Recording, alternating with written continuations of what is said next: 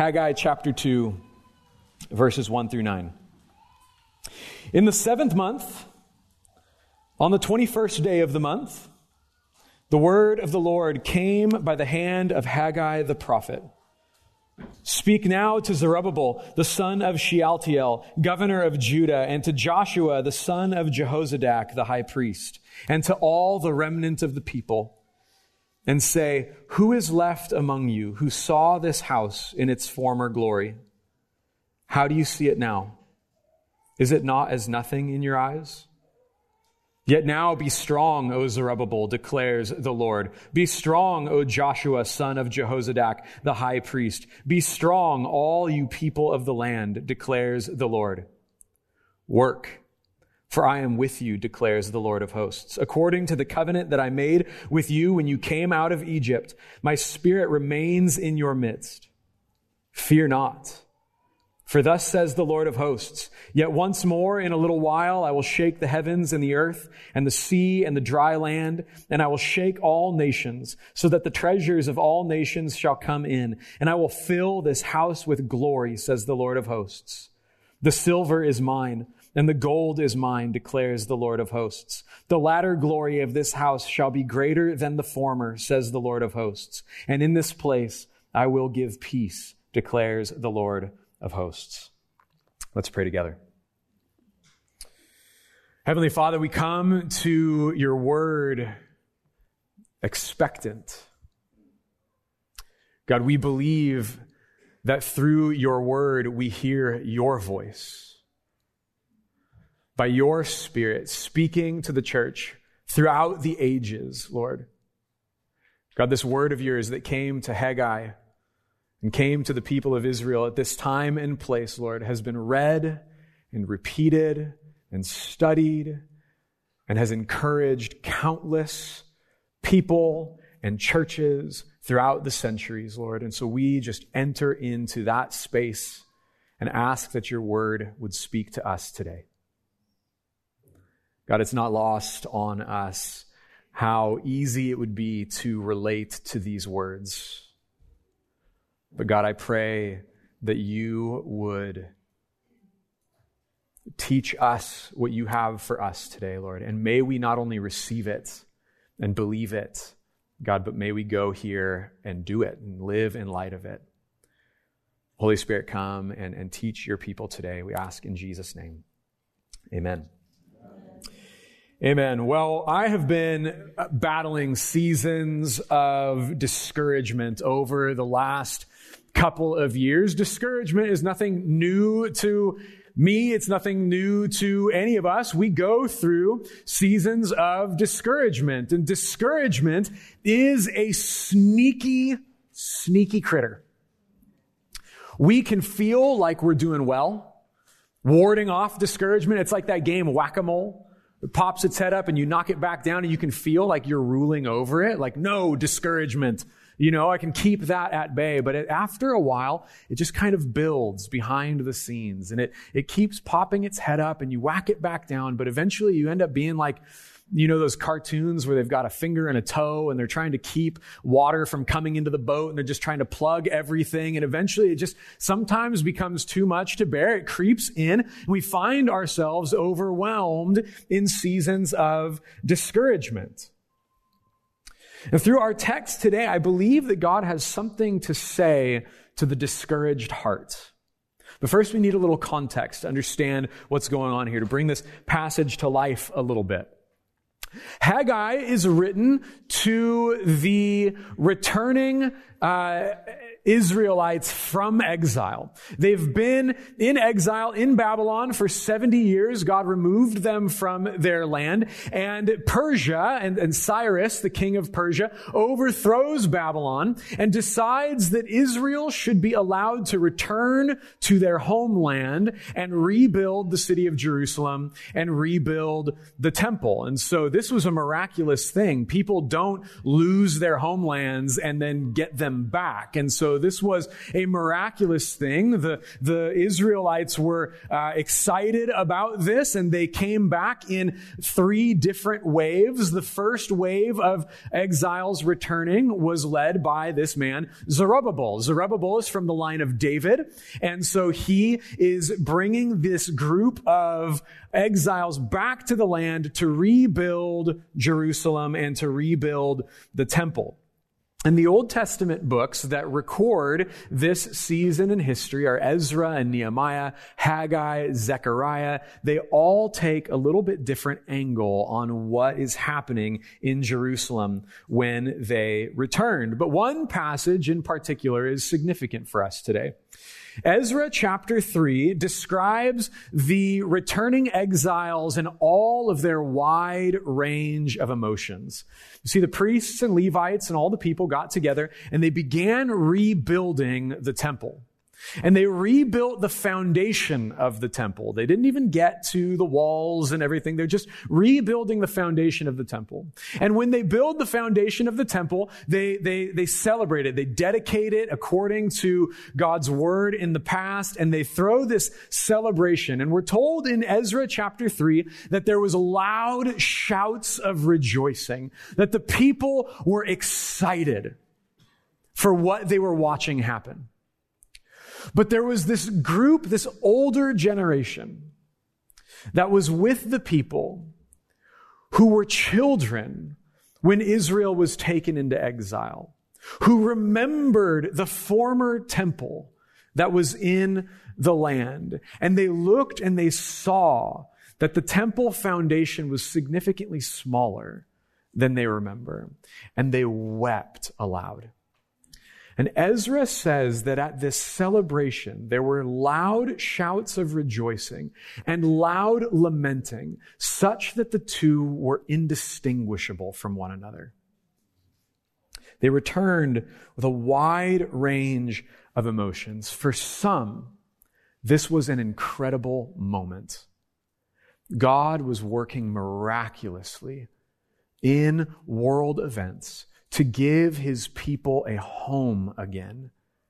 And they were excited. And there were those that remembered the good old days. And they saw that things were not the same. And they were discouraged. Haggai says that the people eventually became so discouraged that they left off building the temple altogether. People were saying, It's not time yet to build the temple. We don't have the resources that we need to build the temple. We don't have the silver and the gold that filled the temple. And so we're not going to busy ourselves with it now. And so God sends Haggai with a message. In Haggai chapter 1, God calls the people to build. He says, Are you going to live in your furnished houses and, and, and build those? But not build my house that lays in, in ruins. No, come on, get up and get to work. Go and, and build. And they do. They respond for a month. And then they get discouraged again and they leave off building again. They rallied at first, but after a while they ran out of gas. See, discouragement popped its head up. They were encouraged to combat it. They did, but it kept popping its head up and they left off building. Discouragement is sneaky. But, church, we know where it comes from. We know where discouragement comes from. Sometimes it comes from circumstances that feel insurmountable from, from something in our way that we, we, we need to get through, we need to get past, we need to accomplish, and yet we can't seem to accomplish it. We can't yet seem to do the thing that we believe we should be able to do. The returning exiles are trying to build a temple that took Solomon seven years to build.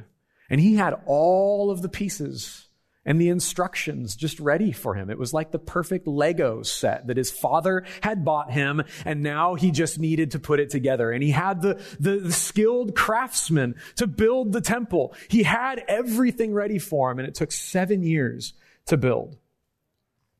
But these returning exiles had been working for a month. They didn't have everything ready for them. They didn't have the lumber. They didn't have the stone. They didn't have the gold and the silver. They didn't have what they felt that they needed. All they had was this mountain of rubble.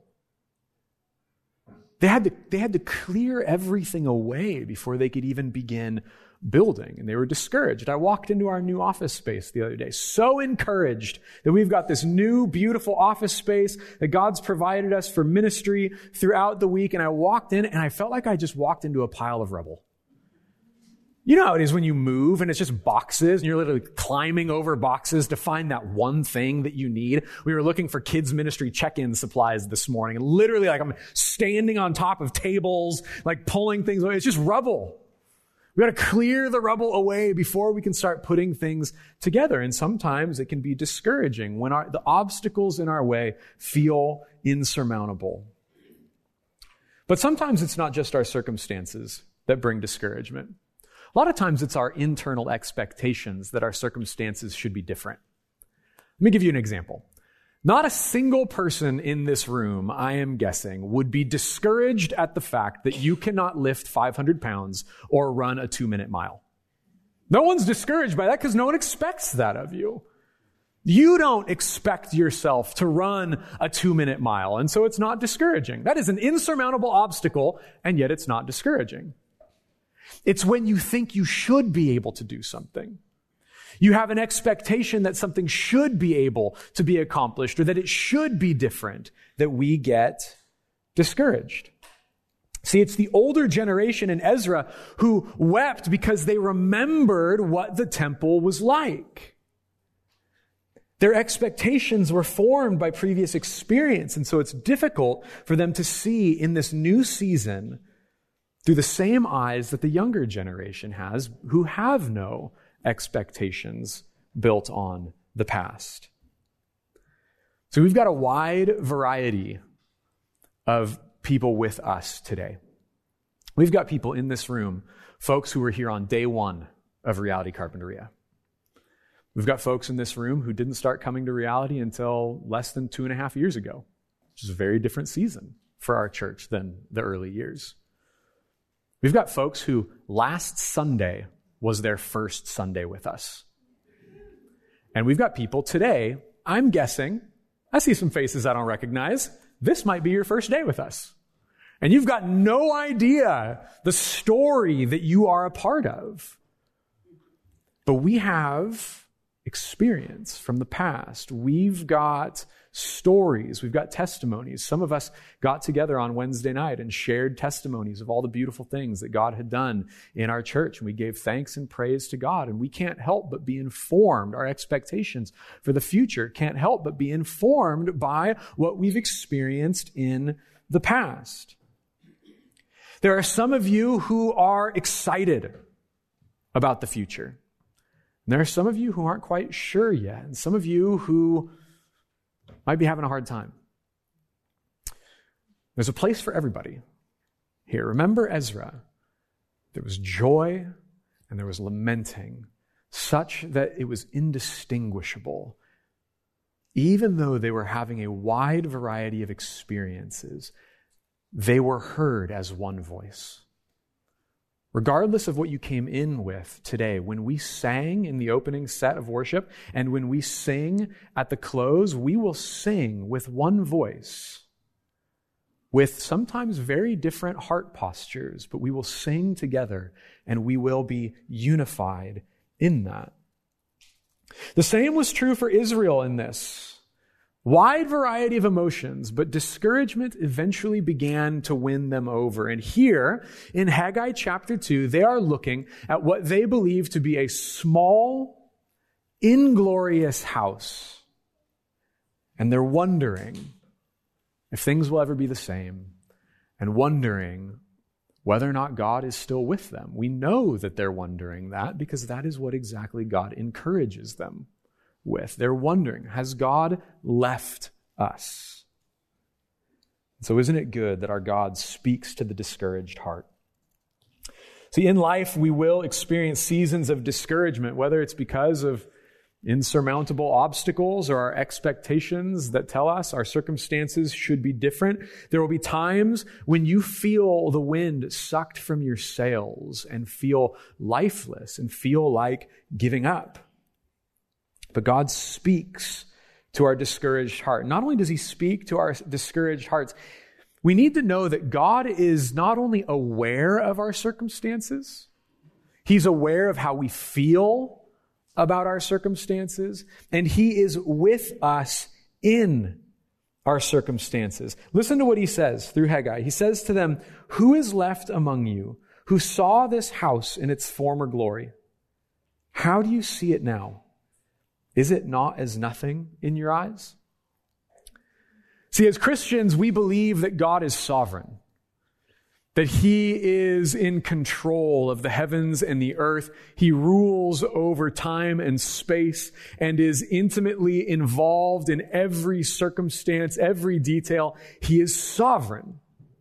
And so sometimes it is that sovereignty of God that causes us in seasons of discouragement or seasons of pain or seasons of heartbreak, cause us to rush very quickly to perspective.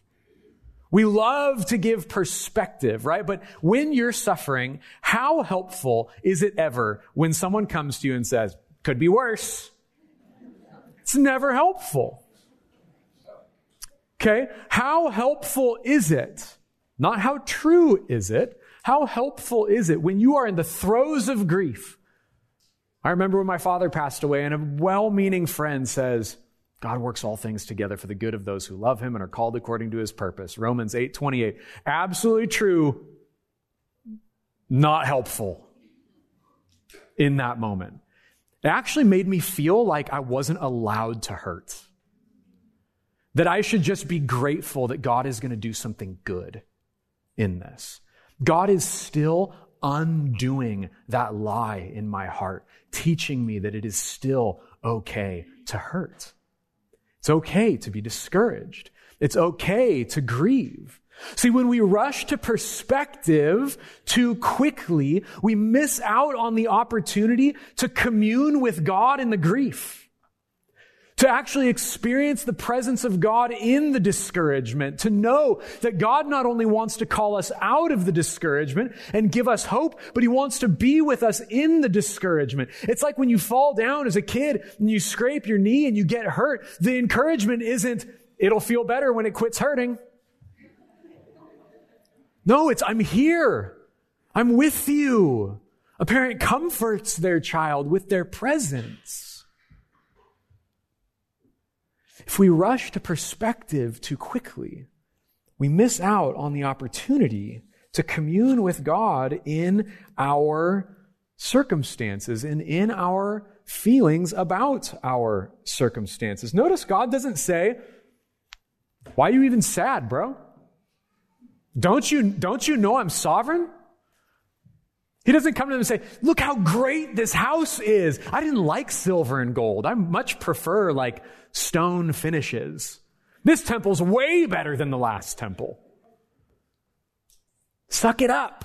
No, that's not what God says. He says, look at this house. He draws their attention to the very thing they're discouraged by. Look at this house. How do you see it now? Is it not as nothing in your eyes? He's with them in it. He draws their attention to it. He's aware of how they feel about it. God says, I know how you feel. I know that you're discouraged. I know you remember the past, and I know that in comparison, this season doesn't feel the same. So, however you're feeling today, which is really kind of funny to me personally. I just want to be honest. I've confessed my history is not in 52516 Street. I've wanted to, to bear the emotional burden with you all in this, and I know that today feels like displacement. It feels different. Maybe it even feels like a downgrade. I just want to draw attention how beautiful this place is. Okay, this place is gorgeous. This church is full of history and beauty and, and men and women who love Jesus. It is an incredible place that has been used for God's glory, will continue to be used for God's glory. The only reason it feels different to us or maybe feels like uh, uh, less than, if it does at all, is just because we're not used to it. This place is gorgeous, but it's different. It's like mom's spaghetti. Could be delicious. It's not the same. Sorry, my mom's sitting right there. Hers is the best. Okay? It's different. It's different. So, however you're feeling, God knows and He cares for us in it. And He is with us in our circumstances. He gives three commands to the leaders and to all of the people. He says, Be strong, work, fear not. But their assurance doesn't come from what he tells them to do. These commands are received in the context of God's presence. Listen, he says, I am with you, declares the Lord of hosts. According to the covenant that I made with you when you came out of Egypt, my spirit remains in your midst. In the New Testament, we have Jesus in Matthew 28 who says, never will I leave you, never will I forsake you. Sorry, in Matthew 28, he says, I am with you always, even to the ends of the age. It's because of God's presence with the people that they can receive and respond to his instruction with confidence. It's because of God's presence that went with Moses and before Moses that Moses could say, okay, we'll go. He says, if you don't go with us, I ain't going. You can't make me go. If you don't go, we're not going. But because God's presence goes with them, they can enter any season. And so he says, be strong. Right? I am with you. Be strong. Think of Joshua after Moses died, who had to take the children of Israel into the promised land. And there was concerns that he wasn't going to be as good of a leader as Moses. There was fears that he wasn't going to be as wise as Moses. And God says to Joshua in Joshua 1, 5 through 6, just as I was with Moses, I will be with you. I will be with you. I will not leave you or forsake you. Be strong and courageous. In the same way, God's telling the remnant of Israel, I'm with you. Be strong and courageous. Reality Carpinteria, I am with you. Be strong and courageous. Fear not.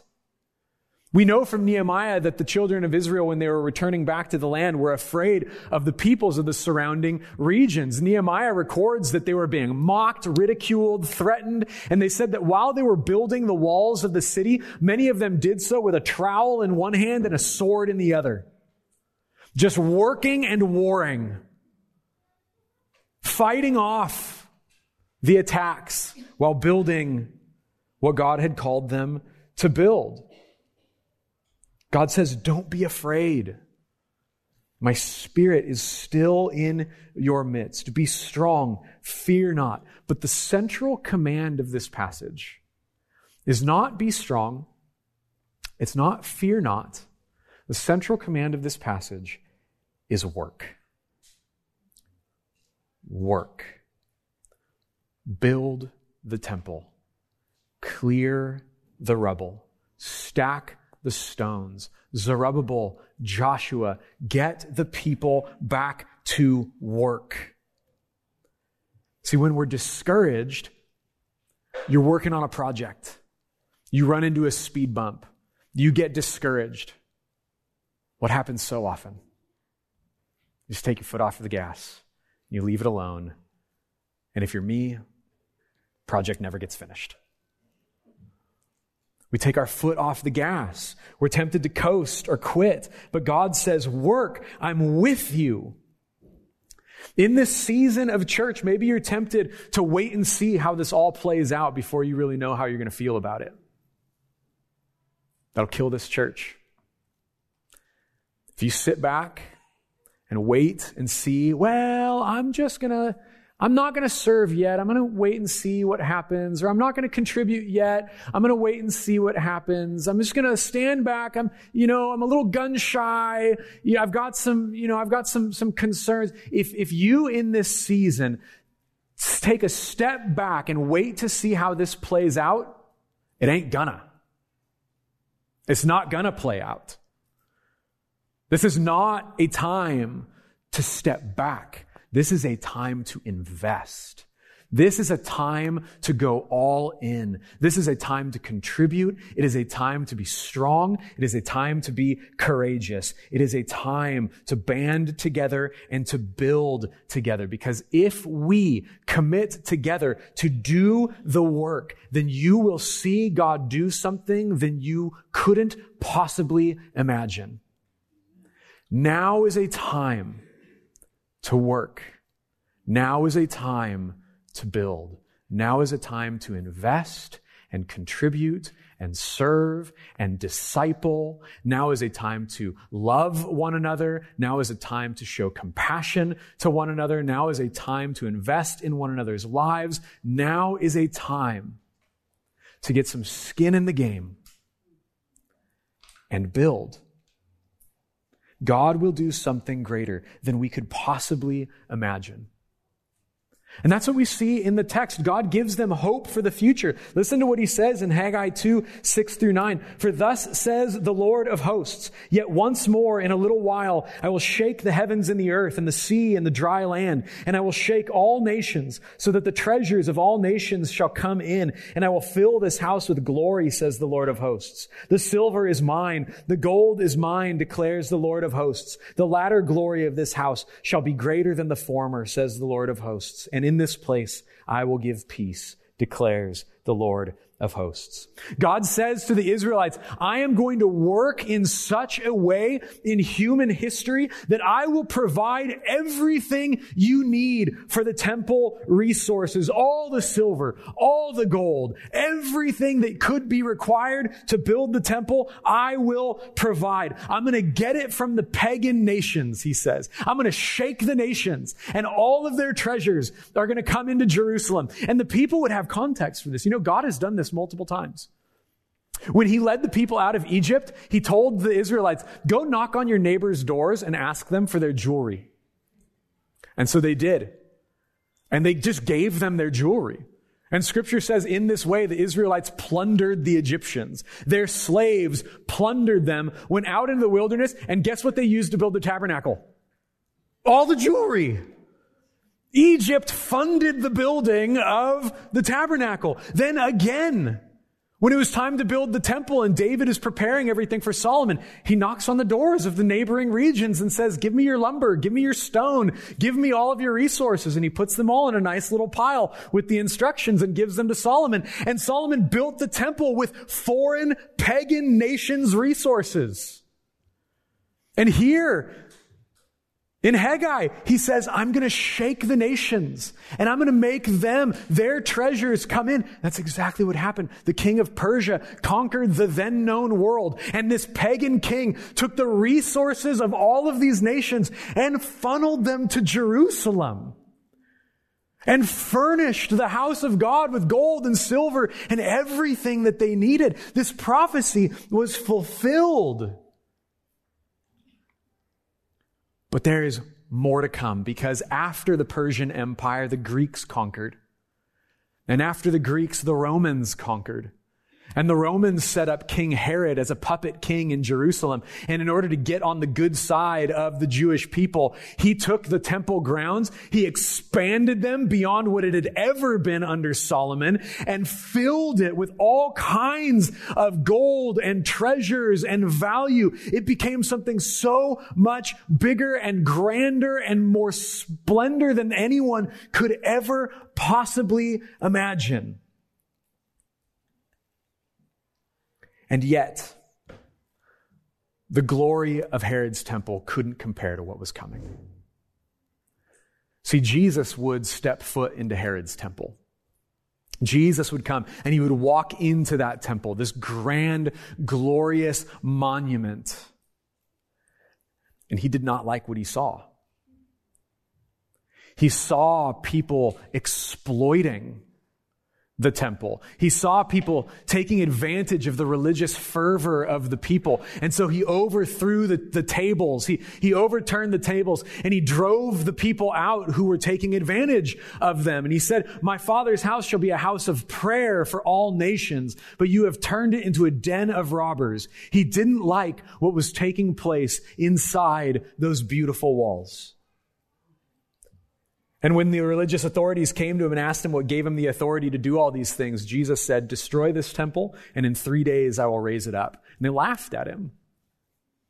It took Solomon seven years to build it. This is a weird thing in the passage in, in John. It took Solomon seven years to build the, the, the temple, but for some reason, the Pharisees go, it took our fathers 43 years. I quite, don't quite understand what that means, whether they were exaggerating, but they're like, it took them a long time to build this. How are you going to do it in three days? Seven years, 43 years, it didn't matter. That's not what Jesus was talking about.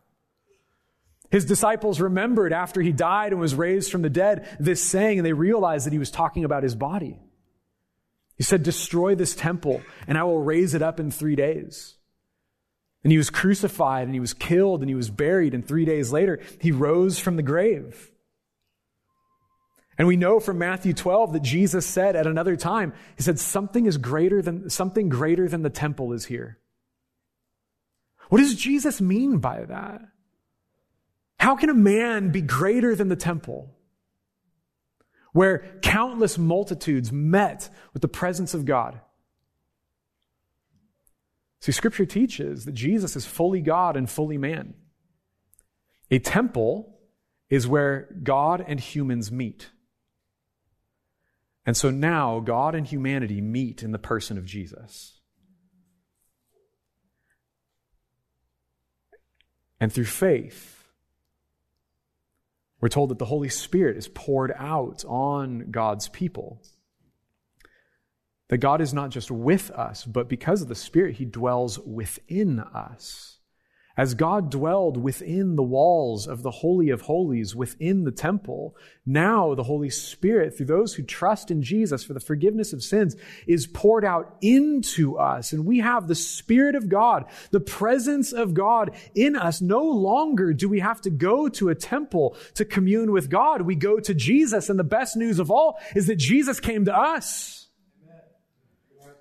Jesus came to us. And so when we gather together those, the body of Christ who have the Holy Spirit, we commune in the presence of God together. Something greater than the temple is here. His name is Jesus and everyone who has trusted in him is said to have become a temple of the Holy Spirit.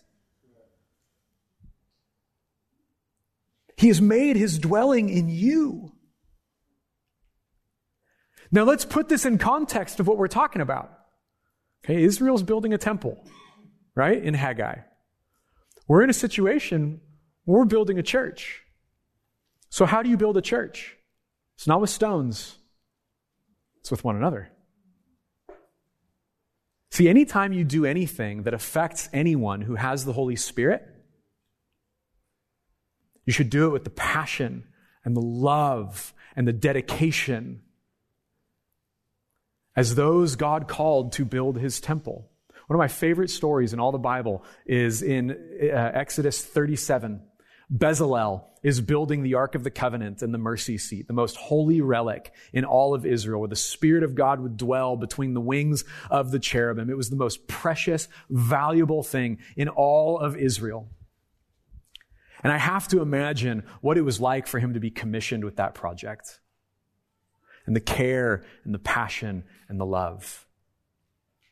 Every hammer stroke, every, every, uh, uh, I don't even know how to craft things. I don't even know the words. Everything that he did to make it, the love and the care. That's how we should care for one another, recognizing we are caring for the people of God, where the Spirit of God dwells. And so the way we will build this church is by building one another up. The way we will build this church is by loving one another. The way we will build this church is by sharing with one another, by serving with one another. The way we will build this church is ultimately by trusting Jesus to build his own church. And we just do what he has told us to do, which is make disciples, love one another, be unified, preach the gospel. I went back and listened to the very first sermon ever, pre- ever preached at Reality Carpinteria last Saturday. Before Pastor Britt ever got into the sermon, he gave uh, a little intro on what kind of church this was going to be. And he said, This church is going to be about community. Okay, it's going to be about relationships with one another. It's going to be about the community of Carpinteria. He said this place is going to be about sharing, serving one another. He specifically called out what I believe he called pew potatoes. Okay, it's going to be a very uncomfortable place for people who just want to sit here and not do anything. Okay, he said it's going to be about prayer, it's going to be about worship. Church, nothing's changed. Okay, it's about community. We're going to love one another. We're going to serve one another. We're going to encourage one another. We're going to build one another up. It's going to be a very difficult place to be if you don't want to actually be in community and don't actually want to be loved and don't actually want to love one another. The way we will go forward, the way we will build, is by caring for each other. And if we're committed to be the church, then it won't matter one bit where we meet.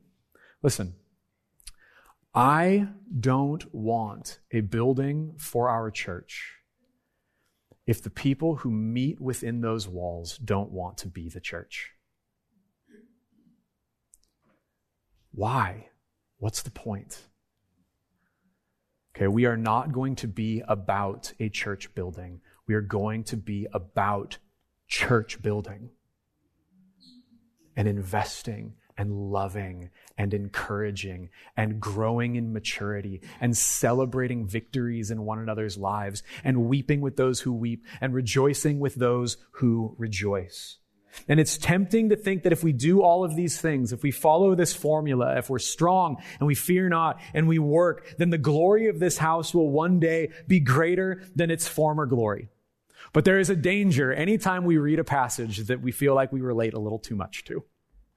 This passage wasn't written to us, it was written to Israel. But it was written for us. It was written for our instruction, it was written for our encouragement. It was written to teach us what God is like, and the same God who was with them when they returned from exile is with us today. Are the best years of reality carpinteria ahead of us? I believe they are. I truly, honestly believe that the best years of carpinteria, reality carpinteria, are ahead of us, but I believe that they will be different than you or I expect. I believe it will be different. But it's not why we work. We don't work to restore the past, or we don't work to pursue a greater glory that would misunderstand what God has done. See, if you've trusted in Jesus, you've received the greater glory. Okay, we have the greater glory in Christ, and there's a future kingdom yet to come, and He has prepared a place for us. So we're not working for glory as if something still needed to be accomplished. We are working from glory, the hope and the glory and the good that we have already received. We don't need to worry about what's coming. We have it, so we overflow in worship. We overflow in one another's lives. And so the work that we do in one another is to help let that glory out to become less, to decrease, so that God in us may increase, to let it shine. And as God gathered the silver and the gold from the nations, we know that as we go out and proclaim Jesus and love people in Jesus' name, that He will not just bring the treasures of nations, He will bring the people from every tribe, tongue, and nation into the house of God to worship and glorify Jesus together. We know that this is what will happen. We read about it in Revelation chapter 7. This is nothing we need to be concerned about. This is nothing we need to wonder about, be uncertain about. It will be finished. That the, the, the greatest glory is not gold and silver from all of these nations. The greatest glory are when God's people gather around the throne and enter into that chorus of angels that has been singing for eternity in the throne room of God. Holy, holy, holy is the Lord God Almighty. Jesus will be glorified. To Jesus be all glory and honor and praise in the church and in the world and in Carpinteria, the coastlands and the nations forever and ever. Amen. Amen.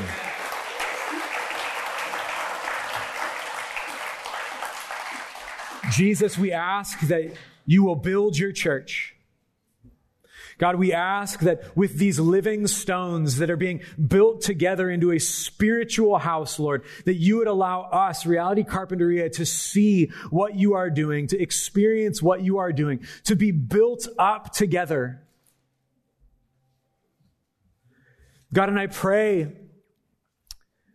that right now, where we are hopeful, that we would know you are with us in it. And where we are discouraged, that we would know that you are with us in it. Where we are fearful, where we're sorrowful, God, that we would know that you are with us in it. Lord, we want to experience your presence that doesn't dictate to us how we should feel but we want to experience your presence simply that you are with us in what we're feeling. And God, that you would build us as you desire. And right now, Lord, I pray that you would even give us a glimpse of that future glory as we entered into the throne room and, and, and worship you together, that we would enter that choir of angels and cry out, Holy, holy, holy is the Lord God Almighty, and that we would experience the goodness and beauty of your love and your presence. Pray that you would do that in us now. In Jesus' name, amen.